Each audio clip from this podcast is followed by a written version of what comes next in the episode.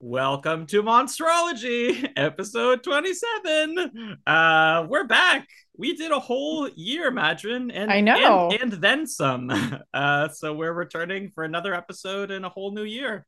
I'd like to think that we learned a lot uh, along the way, you know, about monsters, surely. And Uh, definitely- also.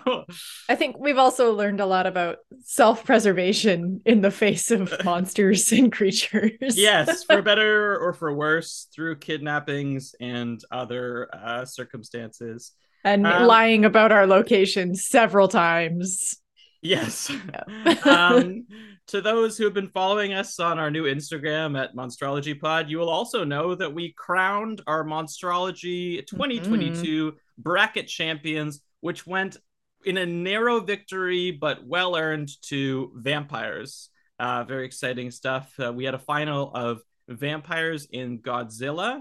And you know what? I think last time when we were doing our kind of um, Halloween commentary on the bracket, we said that there might be momentum uh, for the older monster, and it turned out to be just enough momentum to get them past the finish line um, to to take down Godzilla. So I thought that I think was- it's very, yeah, I think it's very fitting that like a very classic Halloweeny monster took the Halloween bracket this year. Mhm. yeah, That's- it was I fun. like it. and I think we had a nice solid uh semifinals. Honestly, I was a bit I'm not going to say surprised, but a little bit let's just say taken aback uh when vampires took down dragons because dragons had so Mhm. much support leading Yes. up to the semifinals. Um so then when vampires took down dragons, I was like, "Oh, oh, they're Oh, coming in It's anybody's game now. yeah. exactly. Whereas I thought if it was Godzilla versus dragons, I just felt like Godzilla was gonna take down a dragon because Yeah, they're similar, yeah. but you know, with some atomic power. Anyway, thanks to everybody who participated in the Monstrology Halloween bracket. It was fun to run. It required a lot of me following uh, social media and posting at very strange times to try to keep up with the live results. Um, but it was a lot of fun. Um, we are now in a stark contrast uh, from you know dragons, vampires, Godzilla. We are going to be uh, getting into kind of a deep cut monster today. Now, I don't want to spoil um, the monster in, until it's time, uh, but have you been getting any random phone calls today, Madrin?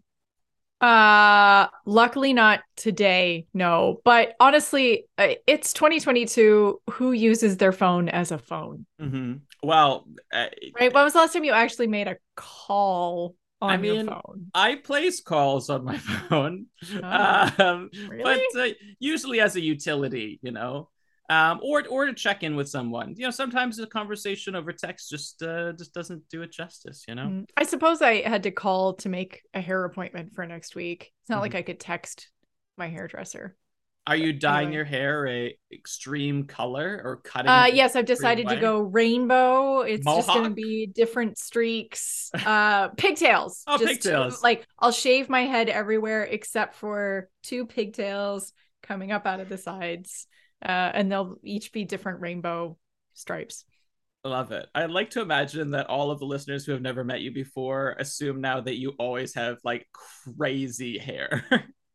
which uh which hey why not um all right well i haven't been getting any phone calls which is great um i haven't been hearing any buzzing sounds either uh which could have been bad news i was a little bit worried about the uh, electronic uh, setup that we got here for recording but we seem to be in the clear so far um because today's monster really tends to take advantage uh, of these things. And to those who have read the title of this episode, today's monster is Mothman.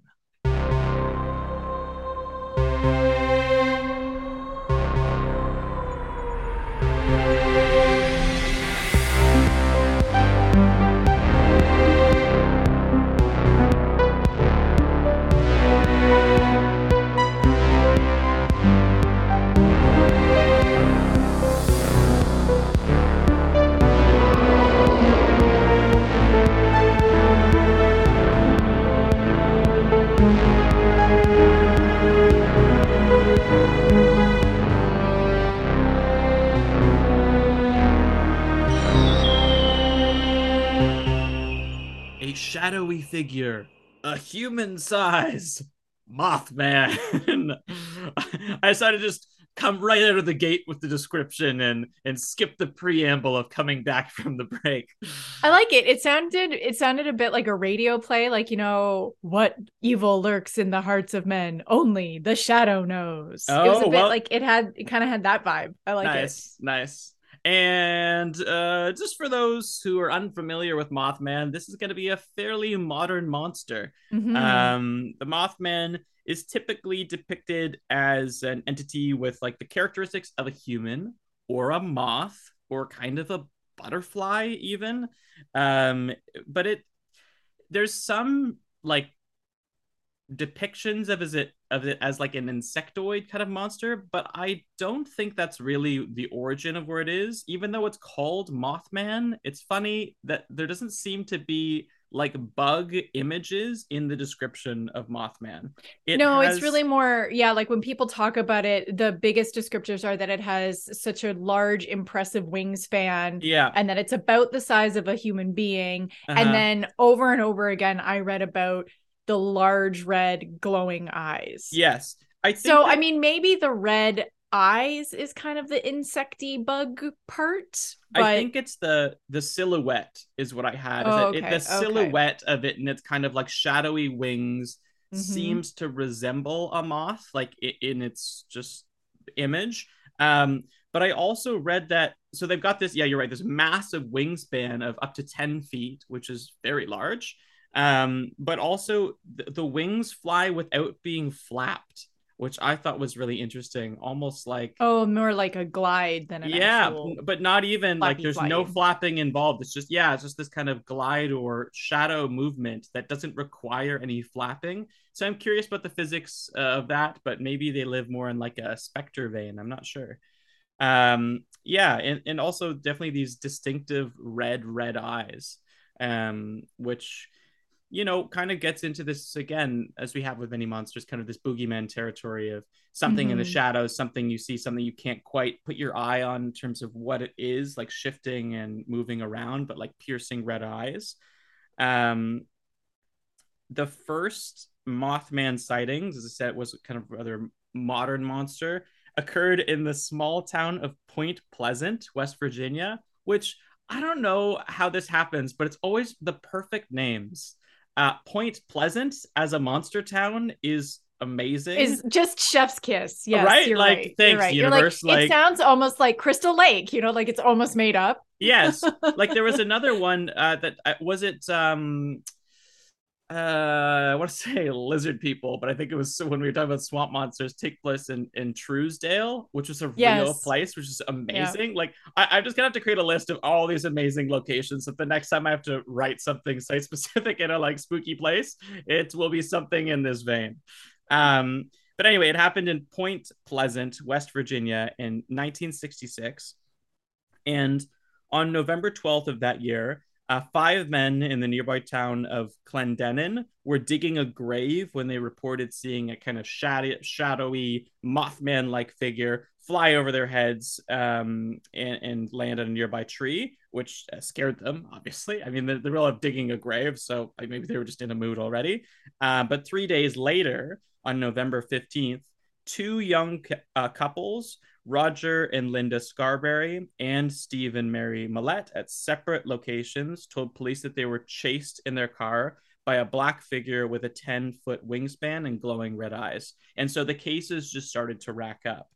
Mm-hmm. Um, which, hey, I mean, fool me once, fool me twice, fool me three times. You know, eventually there's something going on there, I think. Yeah. Like then, yeah. And so I was reading that after those two couples saw the Mothman, over the next few days, there were other similar sightings. There were two volunteer firemen who saw it and they described a large bird with red eyes. But again, mm-hmm. like it's it's about that wingspan, right? Um, even the the sheriff was kind of like, oh, I think maybe I maybe I saw it, maybe I know what it is, right?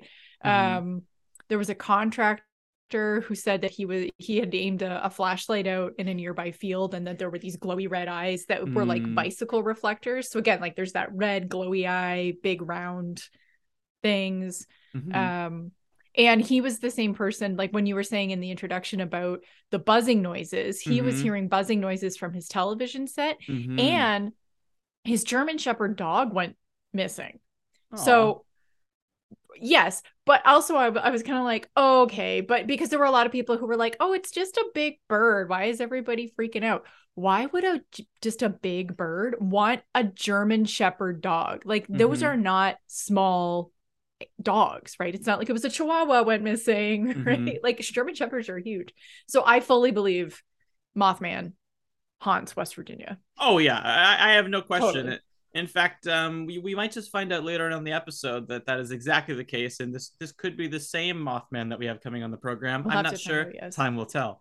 Um, but uh, so you have all of these cases adding up, and then uh, there's also a um, World War II munition site nearby. I'm not sure if you saw this in your research, Imagine that it, it's they just call it the TNT area. And for a while, it was kind of like sanctioned that they were doing it properly. But um, years later, they also found red water like seeping into their um, water underground. so mothman showed- water well, it just showed that the TNT had been leaking into their water supply.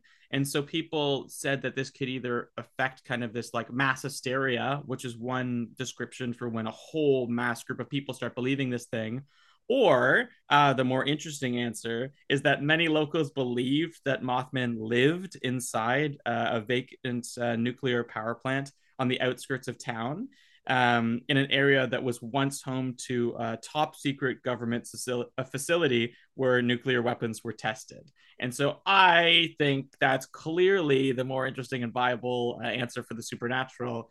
Um, that Mothman- obviously the government was experimenting with hybrid human moth uh, weapon people. Uh this one you know he escaped his captors and he lives at the the tnt site. Yeah. and uh yeah i mean and obviously again terrorizes the people of west virginia. And then the part that i thought was very very interesting. And there are instances of this all over the world. So you know it has to be true is that the mothman is a harbinger of doom. Yes. Now this is a big the uh, sightings of the mothman indicate something terrible is going to happen. And there are Mhm. instances of this all over.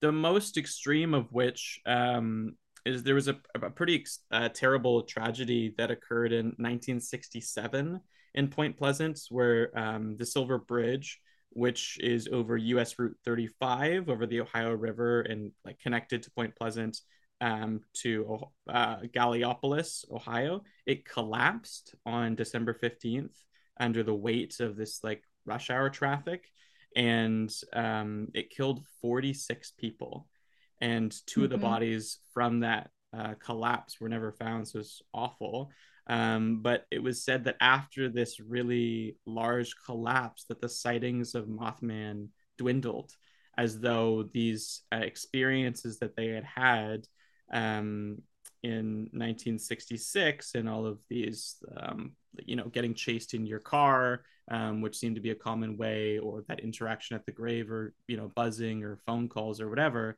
it was yeah this this great um, warning from mothman about the tragedy that occurred.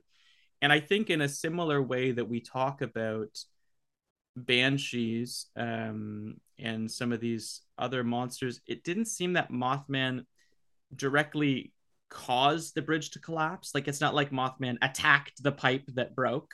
It's just that mothman knew that it was going to um, occur and um, tried to i guess warn them in some way um, yeah but it's a pretty Yes. extreme case. Yeah and and and like i said that there are yeah so again like you could chalk it up to like oh it's mass hysteria or you know people saw things uh or or like remembered things after the the the bridge collapse happened. And you know it's all just kind of like a false collective narrative. But like i said i found instances of the mothman appearing before lots of different huge disasters um so one of them was in Russia in Chernobyl. Mm, yes, People hear about this. reported seeing the Mothman creature in the days leading up to the Chernobyl disaster. Mm. Like that the creature was hovering over the plant, um, and that p- people who had seen the Mothman creature apparently had terrible nightmares and again had these incessant threatening phone calls Mm. that were happening to them. It's well, if Uh, we if we're going off the belief of this origin story that uh, Mothman was created in this uh, government facility with uh, nuclear weapons, it makes sense that maybe uh, Mothman would gravitate towards these types of uh, disasters. You know, understanding the potential of what they could do. Mhm. Um, and I think too with um what you what you were saying about how there this there was this it was in West Virginia the Mothman lives at this old munitions plant mhm. um another instance that I found clear over on the other side of the world of people sighting the Mothman was in um Japan uh, this Mhm. actually happened relatively recently in 2011 there was an absolutely massive earthquake that happened and it generated this uh, absolutely destructive tsunami that killed Mhm. thousands of people and the biggest scariest thing about this particular tsunami is that part of the damage is that it damaged the Fukushima p- nuclear power plant so badly that it went into nuclear meltdown Wow. and it was it's one of it was one of the worst in history it poisoned the environment the animals like this happened 11 years ago and people are still feeling the effects from it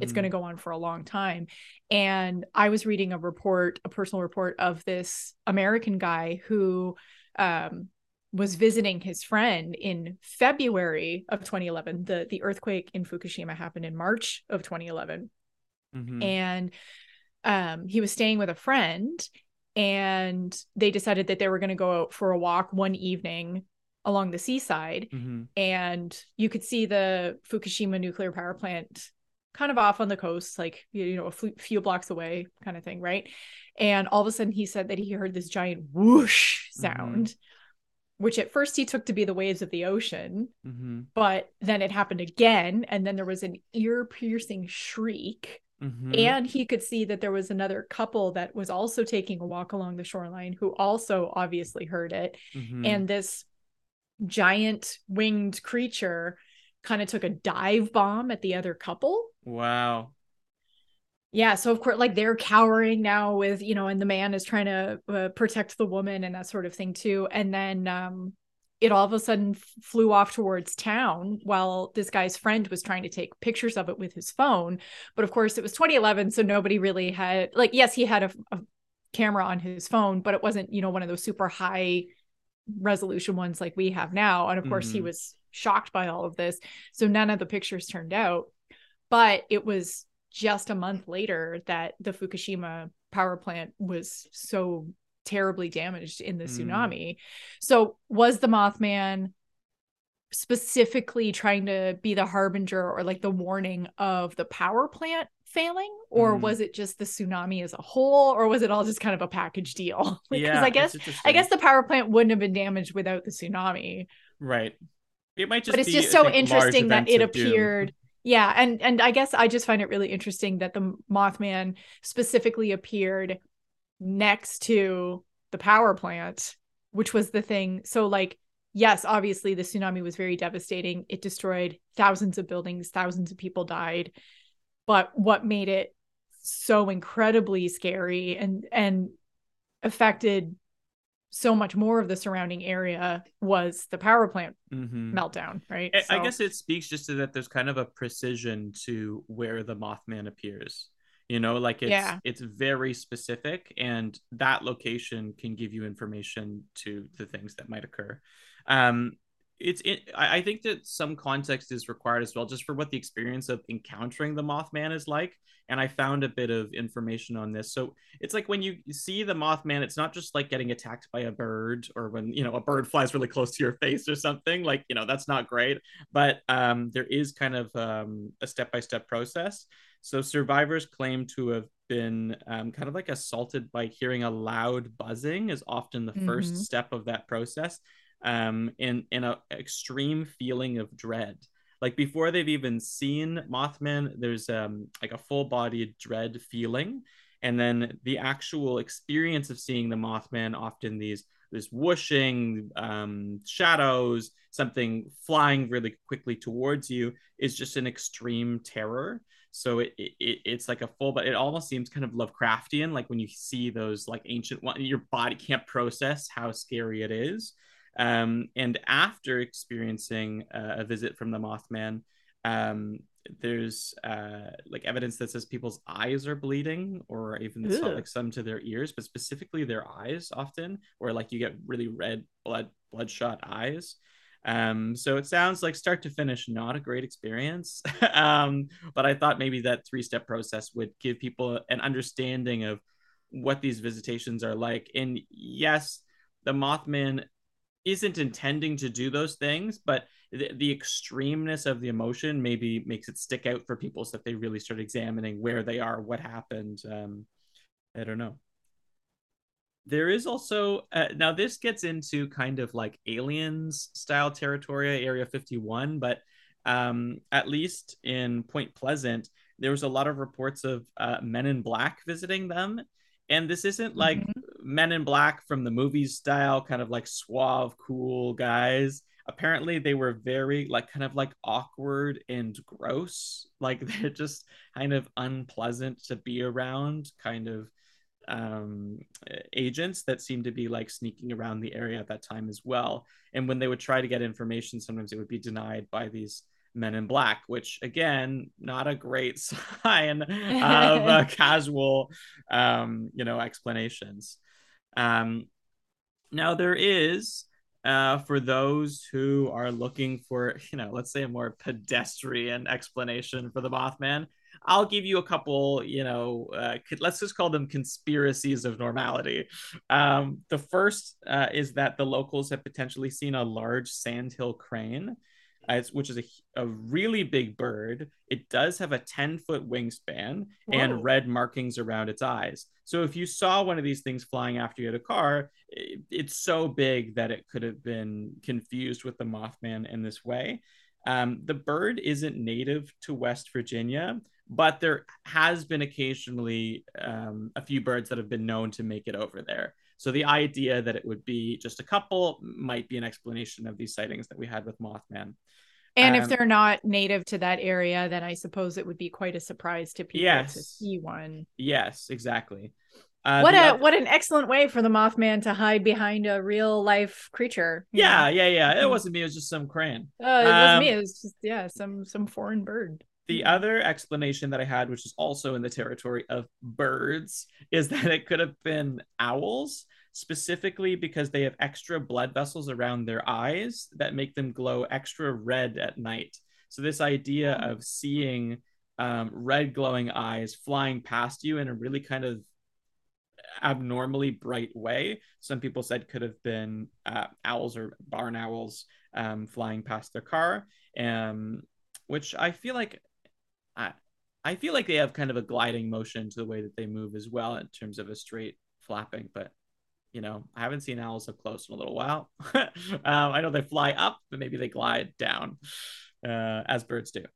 Indeed. Anyway, the third explanation, which is not bird related, and it's just kind of um, uh, relating to the um, the area, is that um, Appalachia and West Virginia, just in general, is uh, largely settled by Scottish Irish immigrants and so there was a theory that those immigrants brought their folklore with them, and that the Mothman could have been uh, either a descendant uh, or a literal uh, banshee uh, that came over oh. from Ireland and gained a foothold um, and took on a life of its own over uh, just over time, which I thought so was you're saying. Well.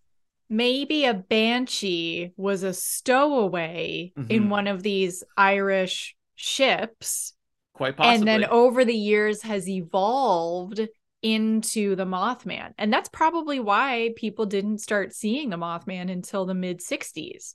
Yeah, it's certainly right? possible. It had to it had to, you know, maybe it maybe like a banshee bred with a giant moth, and now we have a wa- Mothman. I'm just All right, well, well, I don't here. have, This I don't have, seems- I'll be honest, Magic. I don't have as much evidence about moth banshee breeding as I do about the rest of it. But hey, I'm well. I would let's be just very connect the dots here. You know, I would be very interested to ask our guests later, just you know, if if they know what their origins are like. so that, so you're you know, gonna I don't ask our guest about uh, their parents and where they where they came. From it wouldn't be the way? first time, Will. No, no, you're There- right. We often talk about monster procreation Oh yeah. abilities. I just want the record to show that this time it wasn't me It that wasn't instigated the, the line of questioning.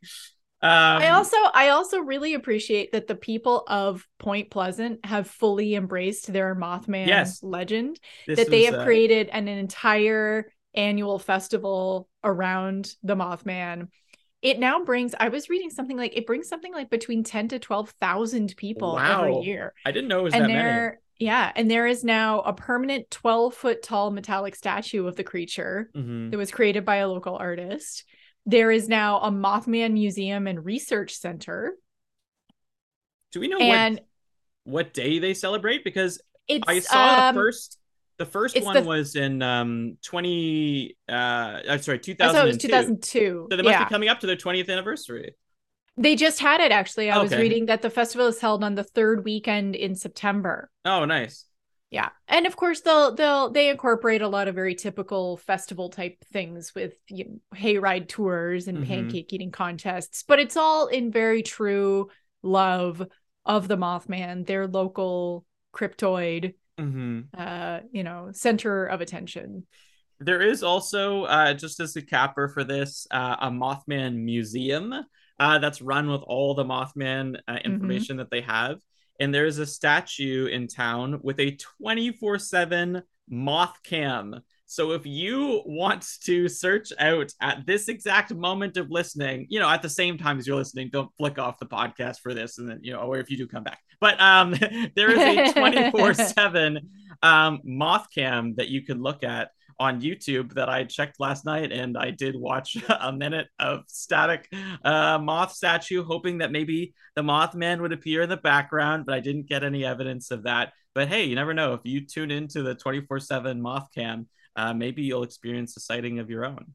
Um, so I thought that was really cool that they do that. Um, and uh, yeah, it's it's a huge phenomenon. Um, that's uh, all the information that I have in terms of the history of this modern monster. Um, Madron, last call for uh, some historical knowledge on the Mothman.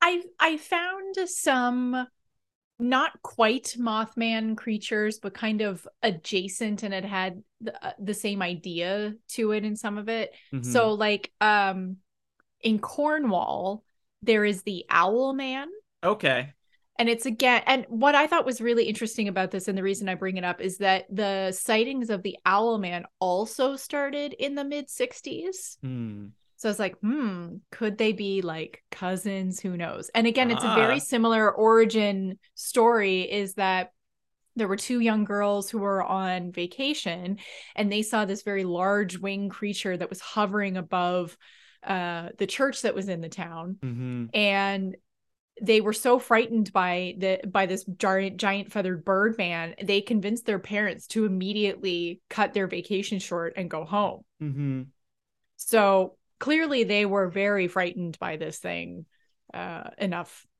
Do you think You they and were again- overcome with a sense of dread and then terrified? Were they left with their eyes bleeding?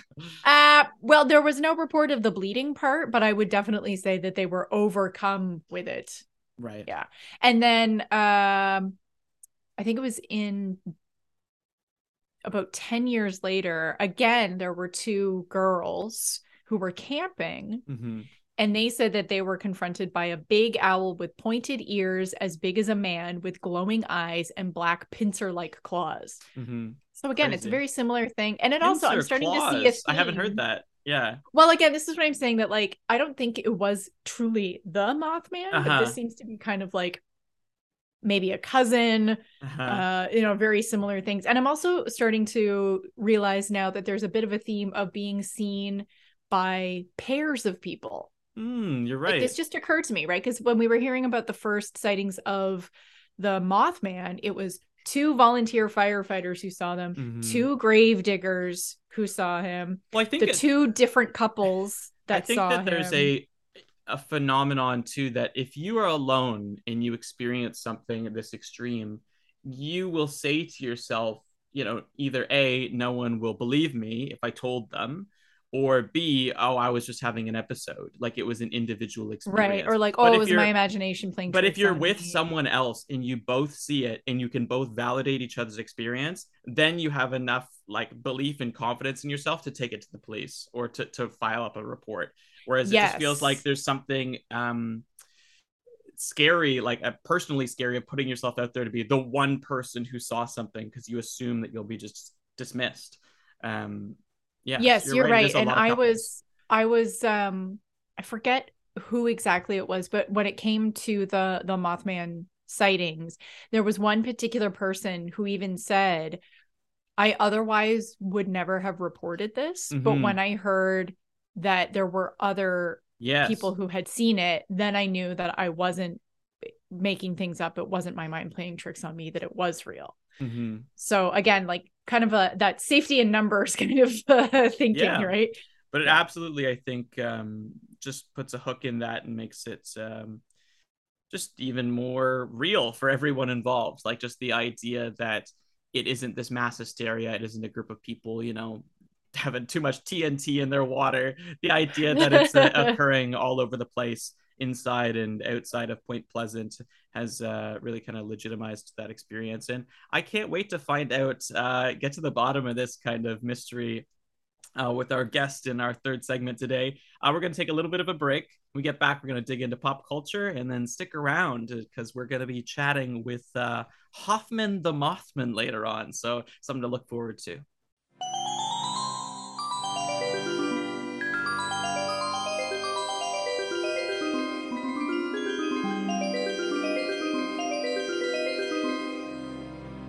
All right, welcome back. Um, there is one piece of pop culture that really seems to be a trope maker uh, for the Mothman as we know it to be, um, especially as I'm looking up information. And so I think I'm just going to start with that.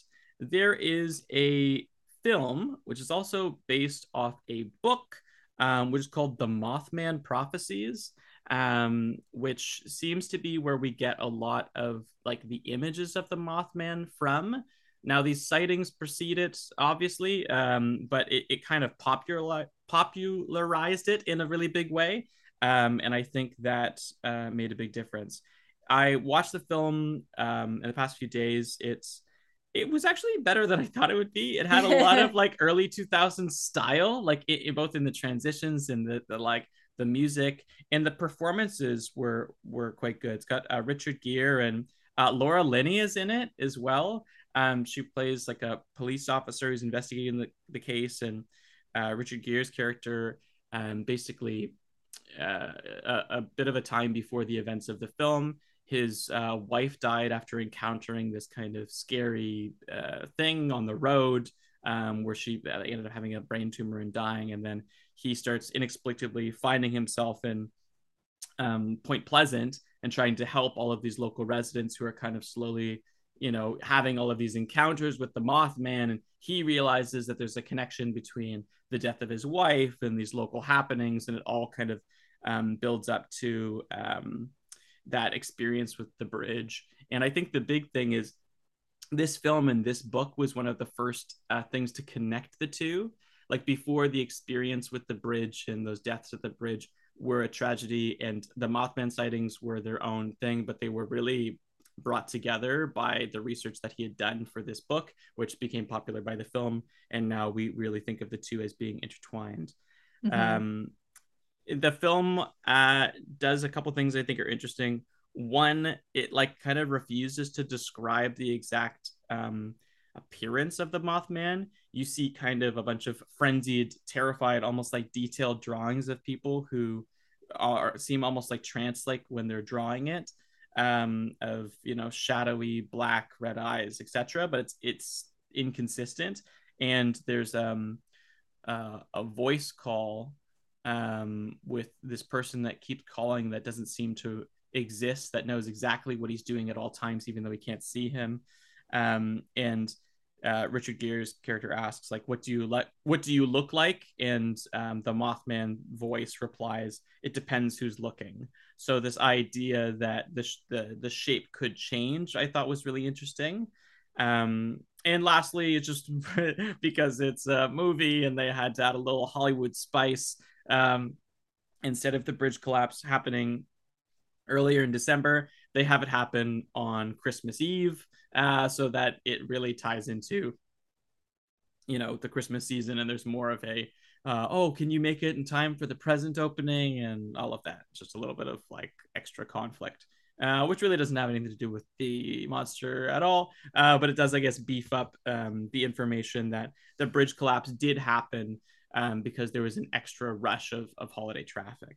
Um, so it came from somewhere. It's just a little bit bumped up for the film, as it often is.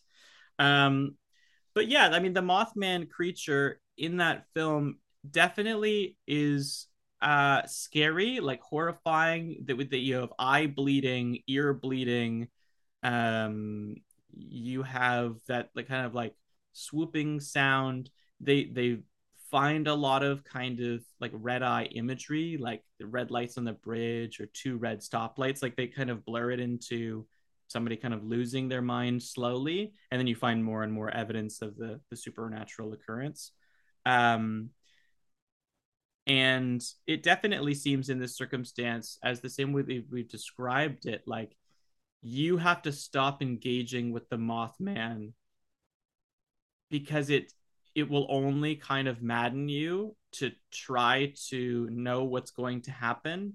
Um, but it doesn't seem again like he's a creature like ripping through people or causing death. He's just always present uh, before and sometimes during um, these these conflicts.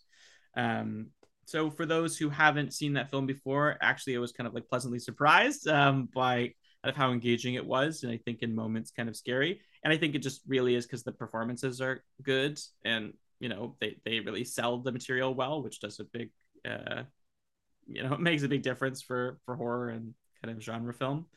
Um, yeah, on the flip side of this very serious, grounded horror uh, 2000s experience, I also found uh, on the television show Invader Zim, uh, the character oh. Dib is a member of the uh, organization called the Swollen Eye, um, where his code name is Mothman, which I think is fun because nice. it seems definitely rooted in this type of, um, you know, origin of uh, eyes will either be swollen after seeing the Mothman uh, or bleeding or whatever that, that has some sort of intense effect on your vision. Um, I did also find some evidence uh, for an X Files episode mentioned, but maybe yes. you, you, as our X Files uh, experts uh, in relation to me, uh, can shed some light on that uh, episode for our listeners at home. yes, of course. Thank you very much, Will. I uh, have not over to you to about... with the X Files. I haven't been able to talk about X Files in quite a while, so I was pretty thrilled when, yes, I remembered that there was an X Files episode about this.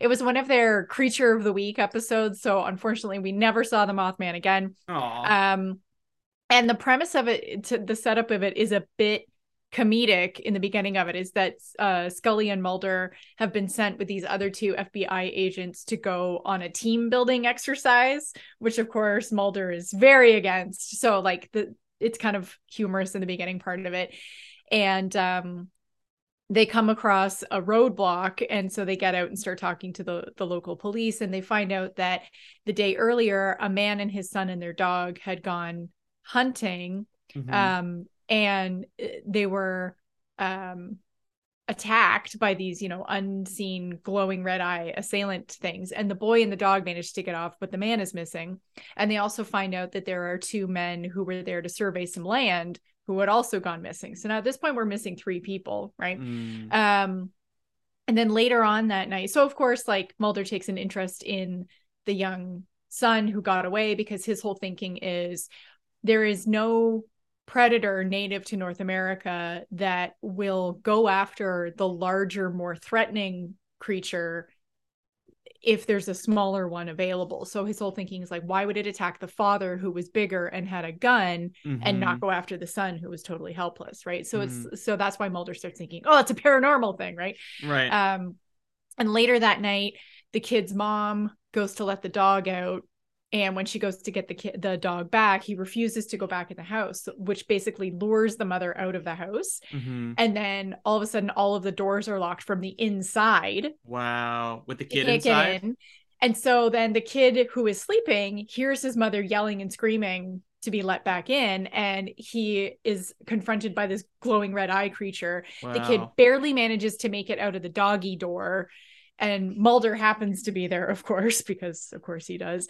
Um, and they investigate and they find these like big footprints that look about human sized but because of the weight distribution on it it's obvious that this creature walks on the balls of its feet and not heel Mm. toe like a human normally would. Hmm uh, so then fast forward, they meet another guy who's got like an infrared camera. They go searching for the other guy. Actually, is a young uh, Anthony Rapp of Oh wow. Star Trek Discovery fame. Yep, I I did not remember that until I watched it. I was like, oh hey, look who it is. Isn't it fun Um, finding people and things that you don't You're like, expect? oh yeah, it's like, who are oh, hey, Laura Linney, what were you doing Right, in the year that what you're doing? 2002? Yeah. Yeah, so Anthony Rapp plays this kind of like conspiracy theorist technician who happens to have an infrared device, and so they off go uh, uh, hunting through the woods for this thing. Scully falls into a hole and realizes that she is uh, it, trapped in this big hole with all of the missing people. Oh. But that also she realizes the creature is down there too. And in her Uh-huh. fall, she lost her handgun. So luckily, Mulder manages to give her his. She ends up killing the thing. With a gun? And yes, oh, yeah, she manages to kill it with a gun. But what they find really interesting is that it has like its skin is like bark so that it Mm. kind of can blend into the the trees and the woods and that sort of thing. Mhm. Um, and they also find the words ad noctum, which is Latin for into darkness, that carved into a tree trunk. Mm. And then here's where again where it gets a little bit like this wasn't X Files' strongest episode is that Mulder then starts theorizing that these creatures are evolved versions of the first Spanish conquistadors who had Mm. first settled there that like they had become trapped there and that this is the evolution of them. Right. I saw an Um, image of like glowing red eyes in a tree too, that they could like Yes. travel through trees or hide in trees, maybe. Yeah, they can kind of like that. That's the thing is like they've got this really great clam- camouflage too. And then of course, as I Mm. was reading the the Wikipedia article on it, there was a lot of really interesting stuff about how they ended up making those creature effect Mm. costumes and things like that. Um, Was there and, any? and Sorry, I was just. Was there any um residue that they left behind when they attacked? It was a thing in the the Mothman prophecies that sometimes after the Mothman uh, like attacked a car or or when somebody died, let's say you would see this kind of black gray residue left, like a like a moth, you know, like that you know you get on your fingers or when they're near your door or something. I thought that was kind of interesting as well. well, kind of the like the moth footprints that were left behind after the kid was attacked in his house were kind of like almost ashy, dirty. Yeah, yeah. kind of moth dust. moth moth dust yeah Cool. yeah Um, but yeah but the the um uh, like the, what was really cool about the creature effects in this episode is that it had a almost like a predator like feel in that the creature is perfectly able to blend in with its surroundings and camouflage itself mm, which is how it ends up um stalking its prey with in Mhm. the world or in the woods cool. Um, there is also I found because I was looking for films. Um, there isn't a lot of Mothman uh, films. If you're looking for some, um, you know, strong material to make a movie around, I think Mothman is it. Um, but there is a film I think that just came out in September of this year, which is a found footage horror film about Mothman. Um, which I think could be a cool idea. It like, seems like it was- Blair Mothman project. yeah, and it looks like it was made for only about like twelve uh, thousand dollars. So when I was looking up the information of the film, it looks I found um, that they had done some other found footage films that have done fairly well, considering I think the low budget of what they're doing. Uh, so respect for them for uh, making movies uh, with not a lot of um, you know budget. Uh, but I thought that concept was actually kind of cool, right? Because the the found footage really speaks to uh, you could you could start integrating the like electricity, the unreliable like nature of these experiences, um, like the fear and the hysteria of it all. I thought you know could kind of work in that format. Um, there's a couple video games that Mothman appears mm-hmm. in as well. Um, the first one that I found is um, in Castlevania Dawn of Sorrow. There are three cryptids that you can find that are kind of hidden in the game which are a flying humanoid, uh, Yeti, and Mothman. And Mothman can be summoned by turning on a giant uh, spotlight using your kind of like electrical attack. And then I think you can fight the Mothman, uh, which is neat that they just kind of buried these cryptids inside the game. Um, My favorite game appearance of the Mothman is in Fallout 76. I figured that was the other one I wanted to yeah, bring up. The yeah. Fallout franchise I absolutely love. And of course it's perfect because um especially 76 takes place in Appalachia. So of course mm-hmm. it's right in the heart of West Virginia. So of course they have to bring in the Mothman part of this. And it's oh, so yeah. perfect because of what we were talking about with like lu- nuclear disaster and hiding in the woods and uh-huh. it's just uh-huh. so perfectly followed. Um so in I know in Fallout 76 you can actually after you finish a quest you unlock the ability to actually summon a, po- a passive Mothman. Like he just kind of stands there and hangs out with you for a while until he disappears. Interesting. But what's also what's really funny and what's really fun in the game that I love is that a Mothman can just randomly appear and attack you briefly and then yes. disappear for a while. That's the I did find like it's just like, so Mothman-y. I found gameplay of that where you're inside like a house, you can see him through the window, like peering around the corner, and you have to take him out. Yeah. Um, it, apparently they also built um, the like Mothman Museum is in Fallout 76 that you can find the Mothman Museum as part of your gameplay. And the people nice. who run the museum were like what? Really? We're in it too? Uh, like they had no idea until the game um, oh like in real life the Mothman Museum people were like we're in a video game yeah exactly so I thought that was well, kind of sweet those particular people would probably be very dead if they yeah. were actually in the game because no one especially in Fallout 76, the whole premise is that you are one of the first uh, vault dwellers to emerge after the nuclear mm-hmm. fallout. Mm-hmm. So everyone that you encounter is a is a dead body, and mm-hmm. like that was kind of one of the initial complaints about Fallout 76 is that everyone was dead. Top, that's the thing is that like one of the the best things about those Bethesda games in particular is how like the voice acting and how well they've written the stories of the mm-hmm. people. Um and so when you come out of the vault and you start exploring, all you do is encounter dead bodies and mm. they almost all have tape recorders next to them. Mm-hmm. So you over and over and over again we're listening to people's last moments. Right. Which is a Fallout trope. Yes. But for that to happen for hours on end was That's just ni- mind numbing after a while. Yeah. yeah. So I appreciate that they started adding in other settlements and there were other people that you could actually talk to. Mm-hmm. Um, there was some specifics of the way that the Mothman appears in that game, which I thought was really great. Um, they were taller than an average human. So this idea that they could also be, you know, eight feet or nine feet tall, I think is really interesting. And their eyes, um, are like a sign of the owner's like temperament. Like they change their eye color in relation to you.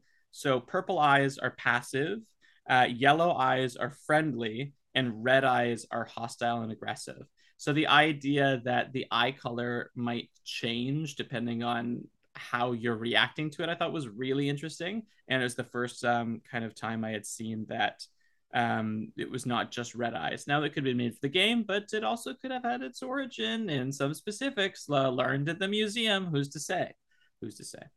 Um, now you know you've reached true pop culture status as well when you have a Funko Pop uh, created mm-hmm. after you, and there is in fact a Mothman Funko Pop, which is very cute. Um, I don't own it, but maybe I should.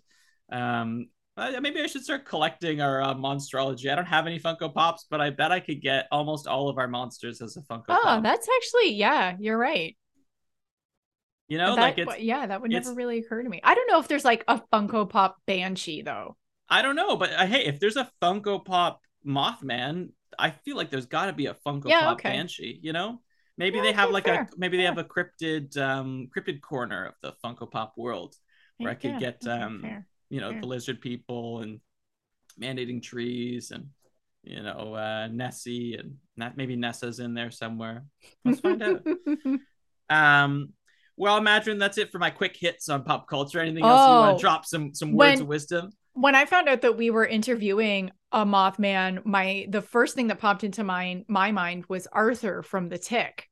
Oh yeah. Uh, yes, I uh, that show, the one with Patrick Warburton, I watched all of it, and it was short lived, unfortunately, because it, of course, fell to the curse of being a Fox series, so Mhm. it died before anybody really gave it a chance. But uh, Arthur is absolutely fantastic. He's the Tick's sidekick, and he is this really mild mannered, nebbish accountant, but in his heart, he feels like he could be a superhero.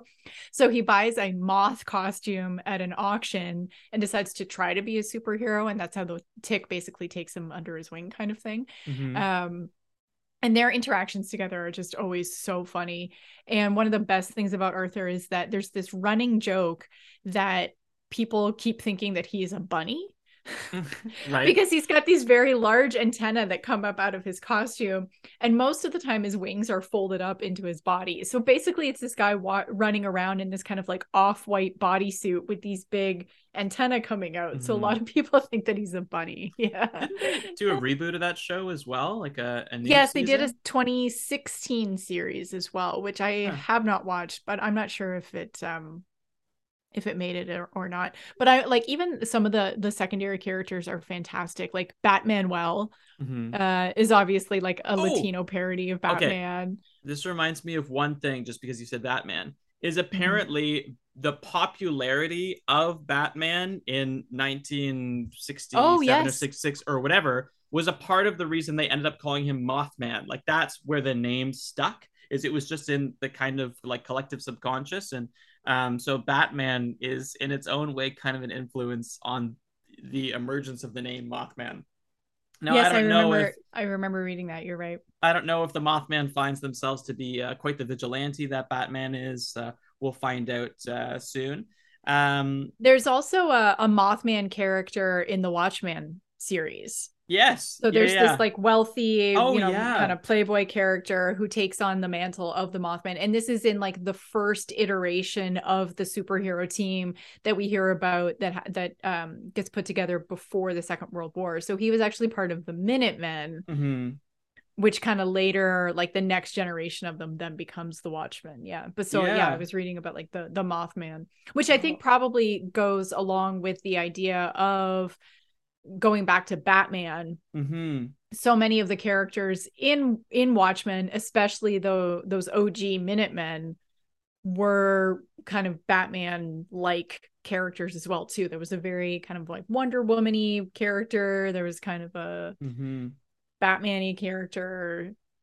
Yeah, I love Watchmen. I had forgotten about that character because I guess he's kind of one of those earlier kind of even kind of backstory. Well, especially the within yeah, especially like if you're only re- watching the movie, the bulk of the movie is about the modern day Watchmen, and you only Yeah. just kind of see flashbacks. But the graphic Minutemen. novel is phenomenal in terms of giving you all this backstory and understanding where it came from. Uh, and like the, the politics of it and the in like the intrigue and the the evolution of the heroes and how they came to be which is all so like very important to Alan Moore. I think when he yeah. was making it is the the message of the the, the story itself. I think that's what he does so well. Um, yeah, his, his name was uh, Byron Lewis. I think the name Mhm. is, and he had these kind of um, uh, proclivity towards engineering, aviation. Um, yeah, and he was one of the early Minutemen. Oh, it makes me want to go back and read uh, the graphic novel again, which is always a good feeling. Um, all right, Madron. Well, I think it's time to take a little bit of a break. When we get back, hopefully we will get back and we will not be overcome by so much dread that we, um, you know, refuse to start recording. But when we get back, uh, we'll be joined uh, by Hoffman, the Mothman, and um, we'll be able to find out a little bit more about uh, the origin of this modern monster.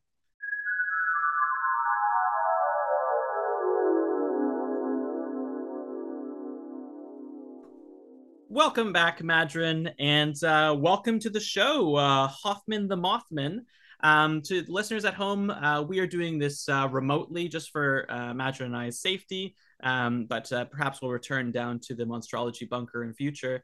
Um, Hoffman. Plus, it turns out it took a ton of power to heat that thing. yeah, there like was it was cold down there. it was really cold. People at the on the TTC were complaining that their their trains weren't uh, functioning properly, which like eh, might be related. Anyway, let's not uh, leave uh, Hoffman out to Okay. dry here. Do not blame the inefficiencies of the TTC on us, Will. That was happening long before we had a party. Yeah, let's just say we didn't we didn't make it better. Um, Fair. Hoff- okay. Hoffman, um, are you, are you there, Hoffman? Uh, oh. Ah, okay, Madron. Uh, okay, uh, if if this gets worse, uh, remember the signs, right? Uh, do you Yep. have a feeling of dread? I've got a bit of a feeling of Mm. A dread little bit. I do sorry, now, sorry, yeah. I'm trying to turn it down. I'm trying to turn down my Yeah, thing. yeah. No. Oh, okay. Okay. Okay. How's that? Oh wow. How is That's that? just um. Well, That's it's still better. I feel honestly, better. it's a Okay. it's a little still a little bit scary, but like it's not as extreme. Yeah. I I had that kind of. I, I feel like I'm in a bit of shock now from that. Okay. Um. Yeah. Hi. Yeah, it takes a lot of focus to bring it down. Just bring Okay. it down. I'm trying I to think see. relaxing thoughts. Oh, for your you. eyes. They've got that nice little kind of yellow flicker, and they're not just pure Yes. red anymore. Well, which well, once the red comes out, then then the red comes out of your eyes too, with the blood Oh. and the and the ears. and Okay. yeah, well, Ooh, I'm gonna ears, just check. Uh, ooh. Okay, uh, my ears seem to be okay. My eyes, Good. okay, just a little bit bloodshot. So I think I think we'll be okay. Imagine maybe we Okay, I'll try to hold it at this level. Okay, well, maybe we'll just have to be careful. We don't do this for too long. Ord- Ordinarily, I'd love to have a long chat with you, but I, I don't want my eyes to stop working. So we might have no, to. Uh... no one wants that. Oh, no one wants that. So you don't want that either. Well, no. okay. Um. So, um, Hoffman, just just a basic question. Where are you joining us from? Where do you live? Well, I'm glad you asked me that. Uh, uh, I've I've heard a lot of rumors that I live in a certain uh, nuclear power plant. Uh, Uh huh. I mean, I've I've certainly stayed in that nuclear power plant before. Oh, It- okay. It, has some very lovely cushions inside the. Uh, well, I don't know if you'd call them cushions. You might call them more, uh, uh, you know, um, uranium and plutonium rods, but they're Oh. they're very comfortable. Uh, well, I guess comfort is relative. Yes. but I'm I- it maybe, works well are for they you. warm? Maybe, perhaps. I, I am drawn to the the warm fuzziness of the nuclear power. Okay. So I, okay. I spend a lot of time staying at nuclear power plants, but I actually I, I have a little uh, uh one bedroom condo here, and uh, it's actually rather lovely. Lots of sunlight. Oh. And, and, Oh. and where is here? Where in the world is this this condo that you're uh, that you're Oh. currently dwelling in, or is is that a, a secret? Well, I wouldn't exactly call it a secret, but I don't want my many tens of thousands of fans to show up trying to find me. Let's just say that uh, something bad is going to happen here very soon. Oh, So no!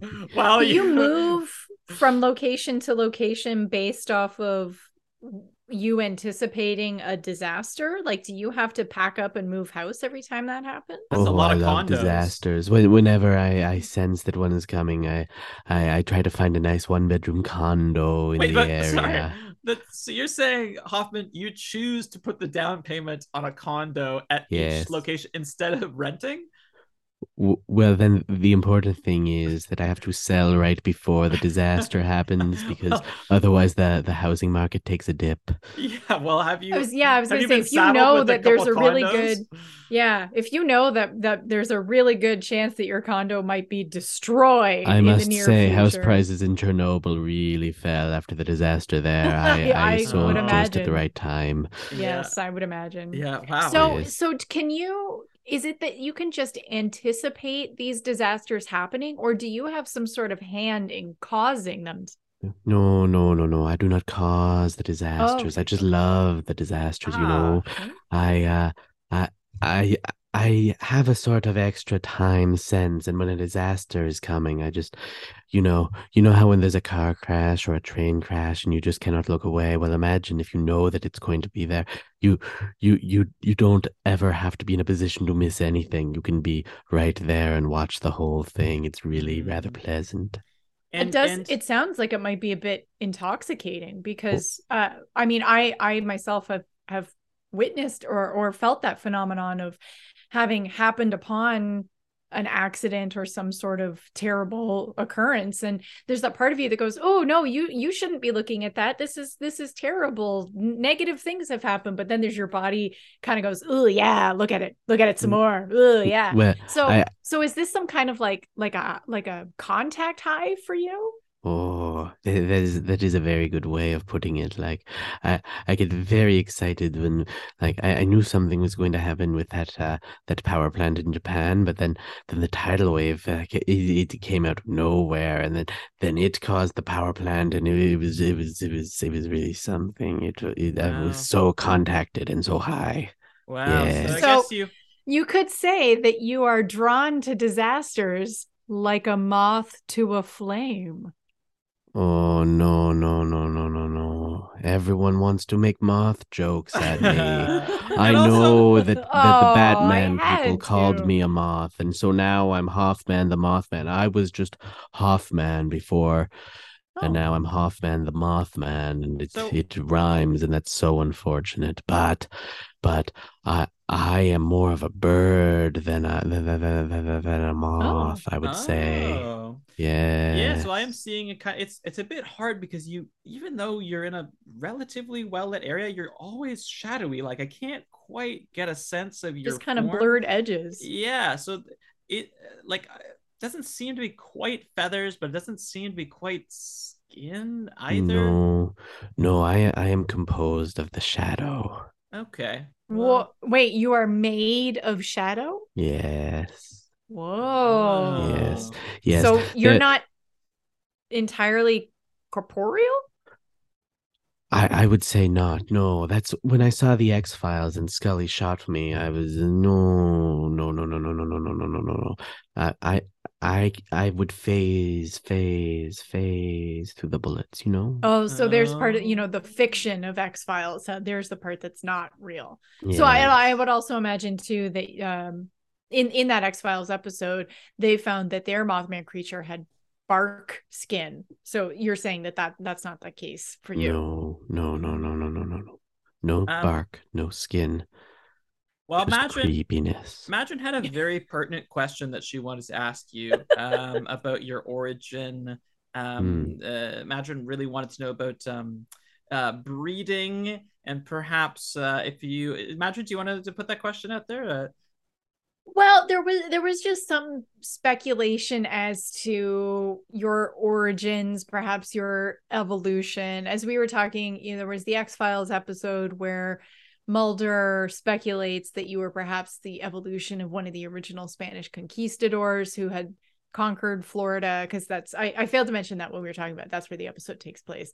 Uh, but then also we were talking about how uh, West Virginia, which is where most of the sightings of you occur, is pr- prominently had been settled by Irish and Scottish people. And so perhaps you were the evolution of a banshee who had stowed away uh, on one of those transports. So I just, you Mhm. know, where, wait, do do you know maybe where you come from? How, how you came uh, to be? Imagine wanted to know if uh, a banshee boinked with a bird. Is that uh, possible or?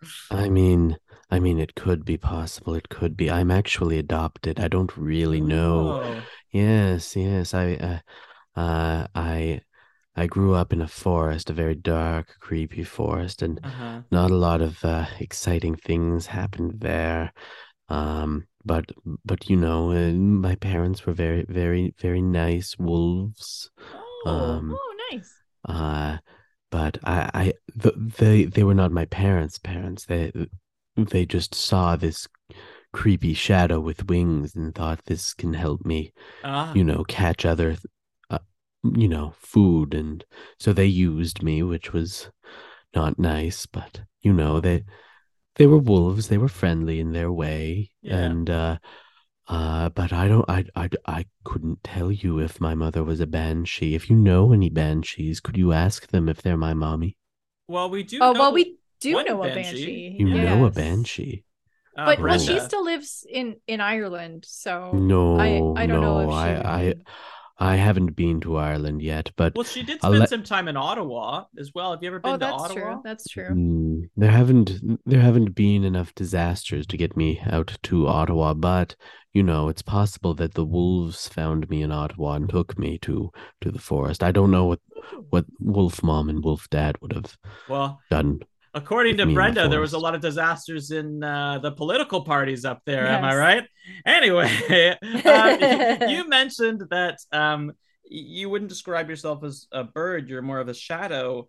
Um, I just had some questions about the logistics of your wings.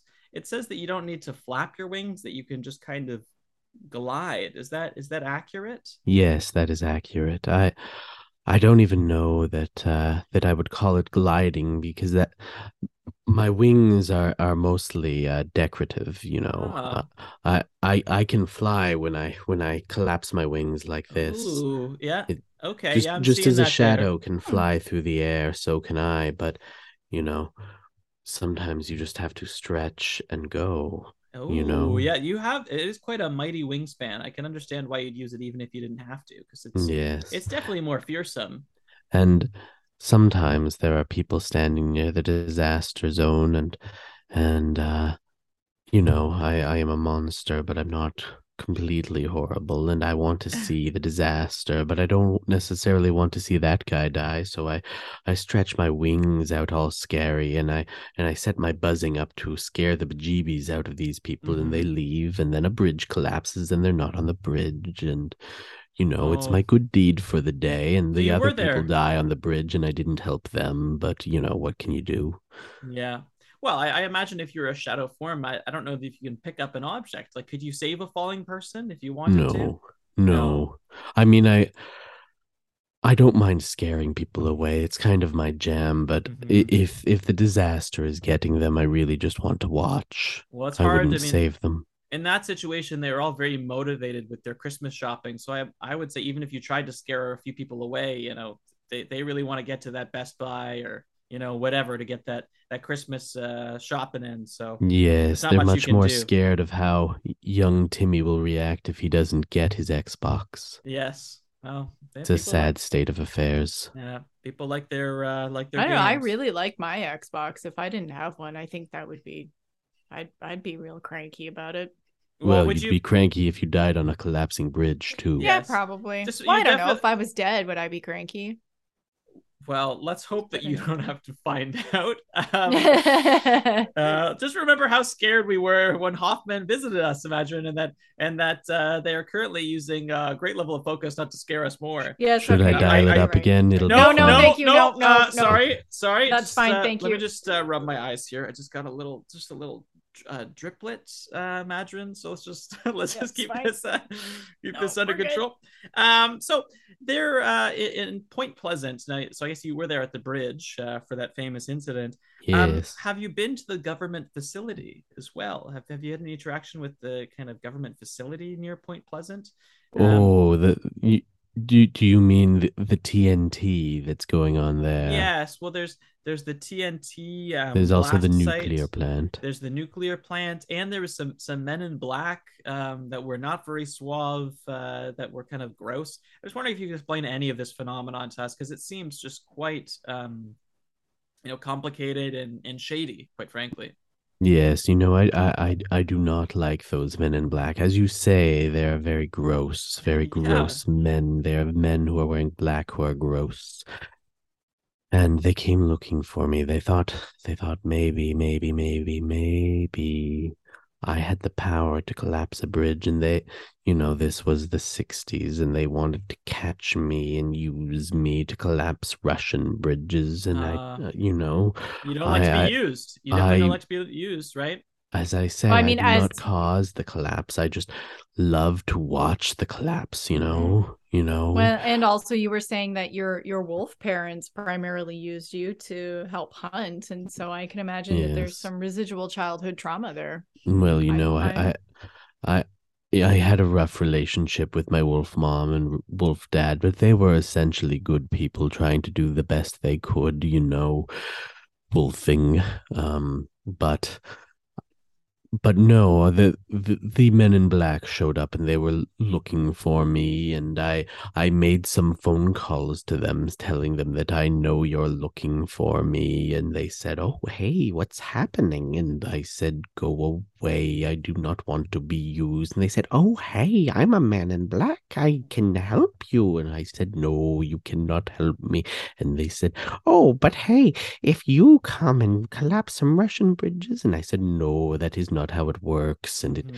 it it was really a whole thing. So you have to scare them away and do some some light blinding. Oh, those men in black! You know they started out pretty gross because I I think the government agency that that promotes the men in black doesn't promote many showers, but no. I think they probably needed to hit the eye wash station when they were done because there was lots of red pouring out of their oh, eyeballs oh, yeah. and out of their ears. I don't know if they have an ear wash station, but that would also have come in handy. Well, if it if if you've described it as flooding out of their eyes and yes. ears, then I I don't know if the ear wash station is going to help them. I um I mean, some of them might not have made it. There was a lot of blood. Mm-hmm. Um, that's that's that's why you don't peer pressure people. You know, yes, but listeners the, at home, that's that's the takeaway there. I think you were also asking, I think, about the TNT and the nuclear yes. station. I definitely went to the nuclear station, and I had a good time there.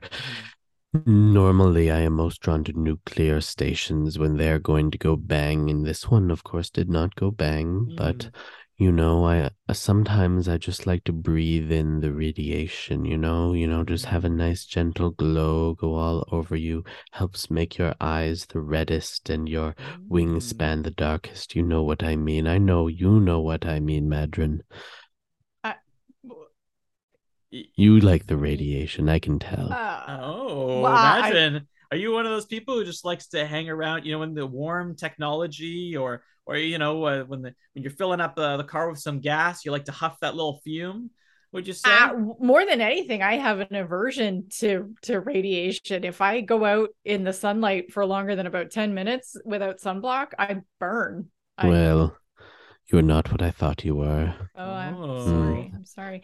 That it's okay. What, what you were saying is. earlier, though, about how much you like the radiation, led me to to wonder, uh, what what do you eat, or do you eat, or it does the radiation sustain you? Like, mm. how what is your energy source? Yes, the radiation is what sustains me. There's a reason ah. that no one really saw me before, uh, uh, you know, the '60s, and that was because I was raised by those wolves much, much earlier in the 10s and the 20s, but until there started to be sources of radiation, I was rather smaller and weaker. You know, I had only the five foot wingspan, and I really looked more like a shadow than a being. Mm. Now, the radiation has helped grow out this full Ooh. figure you see before you. Mm-hmm. Um, uh, I I started by you know no one knew that I was going to be there, uh,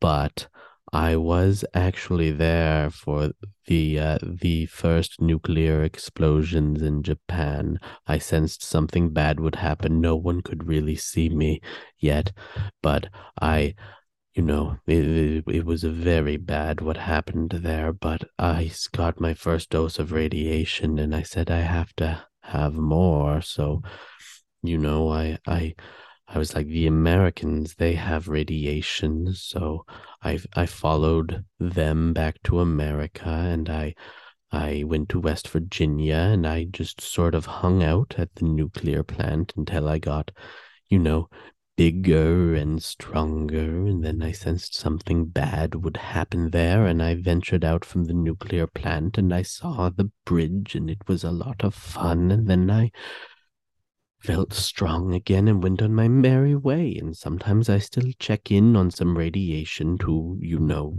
strengthen again. Like I I got a nice radiation dose in Chernobyl, I'll tell you that. Yeah. You seem yes. to have kind of uh soaking up power like a like a kaiju you know? Like this is um this is how some of the uh, larger monsters like godzilla mothra they seem to to grow and get stronger and stronger. It seems that you are just growing and getting stronger and stronger with time. Yes i'm um, relatively young. I hope to grow as large as them one day. That would be a lot of a lot of uh, fun for me to be able to to you know be as big as Godzilla while I watch him crush a city because you know that's Mm-hmm. Oh, the kind that of would be a lot of disaster I could get into. I am a big fan of Godzilla. Yes, me too. Well, he he also has a an, an an occasional ally named Mothra, mhm. who is uh, a and moth she creature. she is a large creature that lays eggs and Mm-hmm. um you know w- were you created in a in an egg do you have any evidence of an egg The wolves that I that raised me did not have a word for an egg, but Hmm. sometimes they looked at a, an egg with a certain nostalgia that could Hmm. have been for my youth. oh so maybe I mean, we're we've really we've come up with a lot of of potential origin Ha- stories here for ha- you, Hoffman. I- have I, you think this found my might, mummy? i don't know you know maybe this might be worth investigating. we might have to track that down Hmm. um well i'm sorry i don't have any future information but other than i know that you know we have giant moths. You seem to uh, we could connect some dots here. Um i have one last kind of important question for you um hoffman which is that eh, the people of of um, point pleasant they really love you. They're they're big fans and they've gone as far as creating a um uh, a museum towards you and uh, a festival that just celebrated its 20th anniversary. Um there's you know can there's even a moth cam a 24 hour um moth cam that they're hoping that you might appear in um have you ever dropped by the museum popped into the moth cam you know do you ever make an appearance Oh, I love Point Pleasant, and I think it is a rather lovely place. Mm, But I've n- I've haven't sensed for a long time anything bad happening there, and because I have such love for the community, I don't want anything bad to happen there. So, Hmm. You know, if something bad were to happen there, I would definitely show up and be like, "Hey, what's up? It's me, your friend Mothman, Hoffman the Mothman." Mhm. But, um, I I have a very busy life. I mean, you know, I'm seen in a lot of these places where the worst disasters happen. I usually try to go under the radar. Hmm. You know, it's it, it's not all these huge when when something huge happens like a bridge collapse or a nuclear meltdown or something then I can't control myself. It's so exciting. I get seen by everyone. Oh, but you know when it's like you you sent that intern to me to tell me that uh, he he wanted to be on the show yeah and richard. uh, yes and and like you know I, I i said thank you and, and and you may go. And he didn't see me following him on the way out because it was just a small disaster that was about to befall him. You know you know he just he just uh you know hit that crosswalk button to cross the street safely oh, but no. but uh, the, the the driver you know he was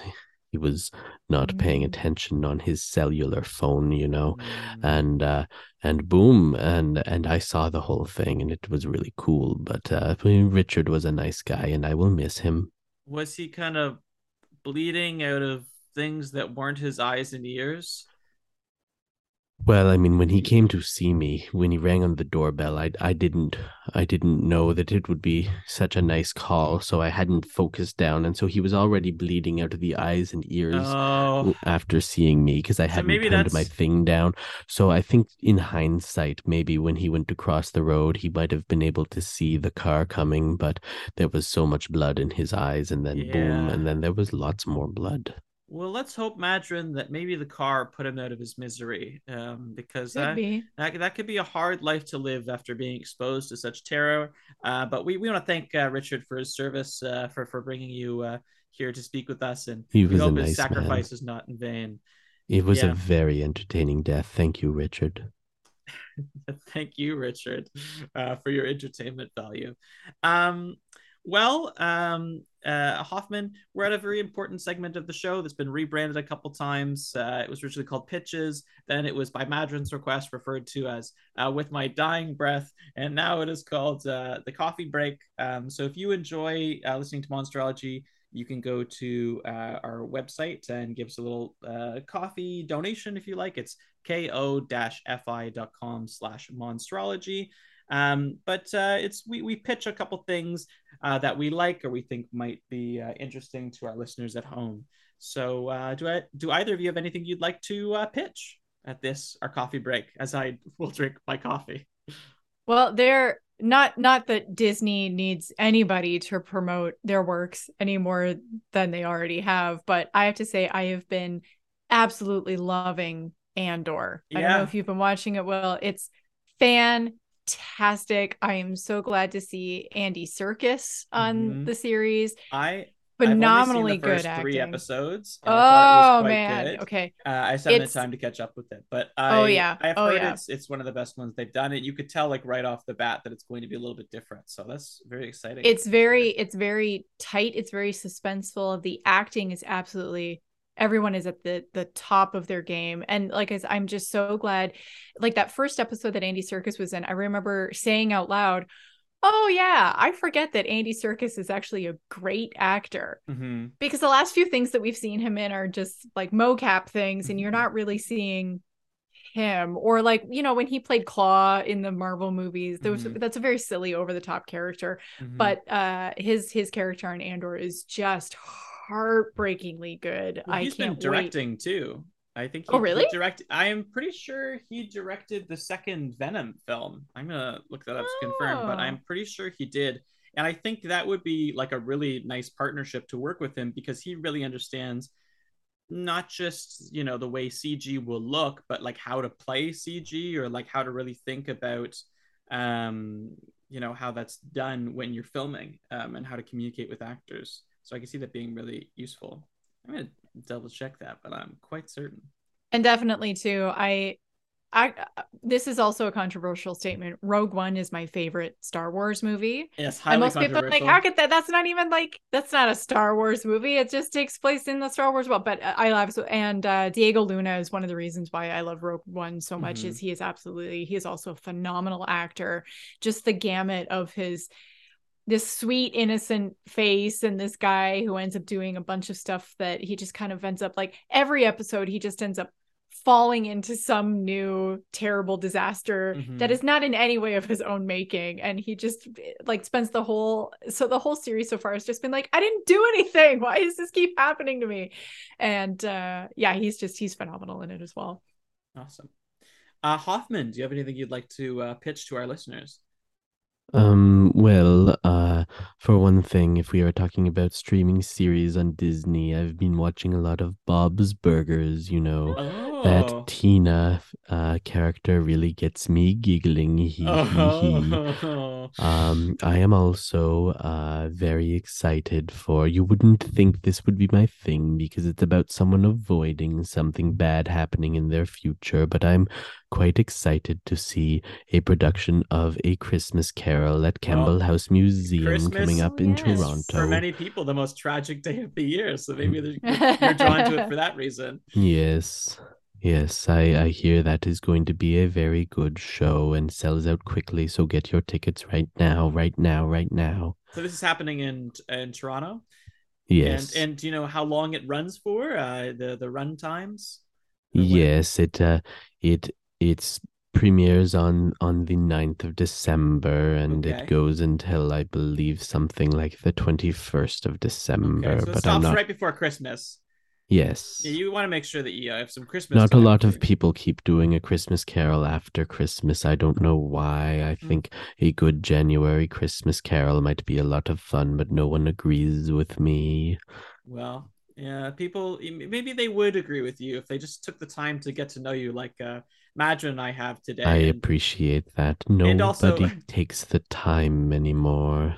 Well, I, I I think maybe it's just the buzzing freaks them out, and by the time they've seen you, it's just Sorry, it's- escalated. no, it's- it's okay. Sorry, it's coming back. I'm going to concentrate again. It's okay. I'm just gonna look away for this next segment if that's okay, because my eyes are getting a little bit drippy. I think it's just uh. I think it's it doesn't seem to be too red, so I think we're okay. Uh, I'm just gonna get my last pitch in there just uh, before um hopefully we don't uh, experience any long term damage from this conversation. Um, there's a film that's out. I believe it's just released widely uh, called the Banshees of Inisherin, uh, which is a new film by Martin McDonagh, and it is excellent. Um, all of his films are excellent. Martin McDonagh is also a fantastic playwright, um, one, of, one of the world's best playwrights and really uh, renowned Irish playwright. And he has these kind of intimate plays. And uh, this newest film um, uh, is is like a phenomenal kind of uh, relationship uh, between these two men. And one of them basically decides in this um, like very small town in in and that they just don't want to be friends with the other one anymore. And Colin Farrell plays this like very lovable idiot that just desperately wants to to be their friend again. And it being Martin McDonagh gets kind of gruesome and also sweet at the same time. Um, it's reviewing very well. I got to see it at, at TIFF um, a couple months ago, and now that it's out uh, to the wide, wide world, I hope that everyone goes and sees it. Um, it's an interesting kind of story about uh, friendship, and I just think uh, Martin McDonagh is one of the best uh, writers and directors out there. So it's definitely worth your time if you're looking for something fun uh, leading up towards uh, the holidays. Let's say I am getting into that. it's no middle of November, but the world is telling me that Christmas is coming, whether I like it or not. So uh, maybe go check that movie out. Um, well, thank you very much, Hoffman. Um, my my ears are kind of ringing. So as much as I'd love to continue this conversation, I think we have to wind it down. Um, I'm fairly certain that this won't extend to our listeners, but if if any of our listeners are getting a little bit uh, eye ear drippy or having a little mild terror sorry about the side effects, I hope the information was uh, worth it for you. Um, at the end of the episode, we sometimes like to hand it over to our guests just to see if they have any words of wisdom they'd like to share. Uh, if you can just put that buzzer down to to a mild uh, tone, I think we'd all appreciate that. But I'd love to hear if you have anything you'd like to share with our um, listeners at home. All right, listeners, listen very closely. This is very important. I want you to know that if you are in a traffic jam and you are going very slowly down the highway and you see that the car accident is actually on the other side of the street, it's slow because people are slowing down to watch it. I want you to know that there's nothing wrong with that. Accidents are cool. Wow. All right. Well, this is the first time we've heard that, uh, but it makes a lot of sense uh, from your point of view. And um, certainly there's uh, some films and uh, people in the world who will agree with you. Well, thank you very much, everyone, for listening. Uh, we're excited to, to get rolling again after our anniversary and to get into some more modern uh, monsters and some new monsters this year. Um, until the next episode, I hope you encounter as many or as few monsters as you would like and uh, hope you have a great life. Bye.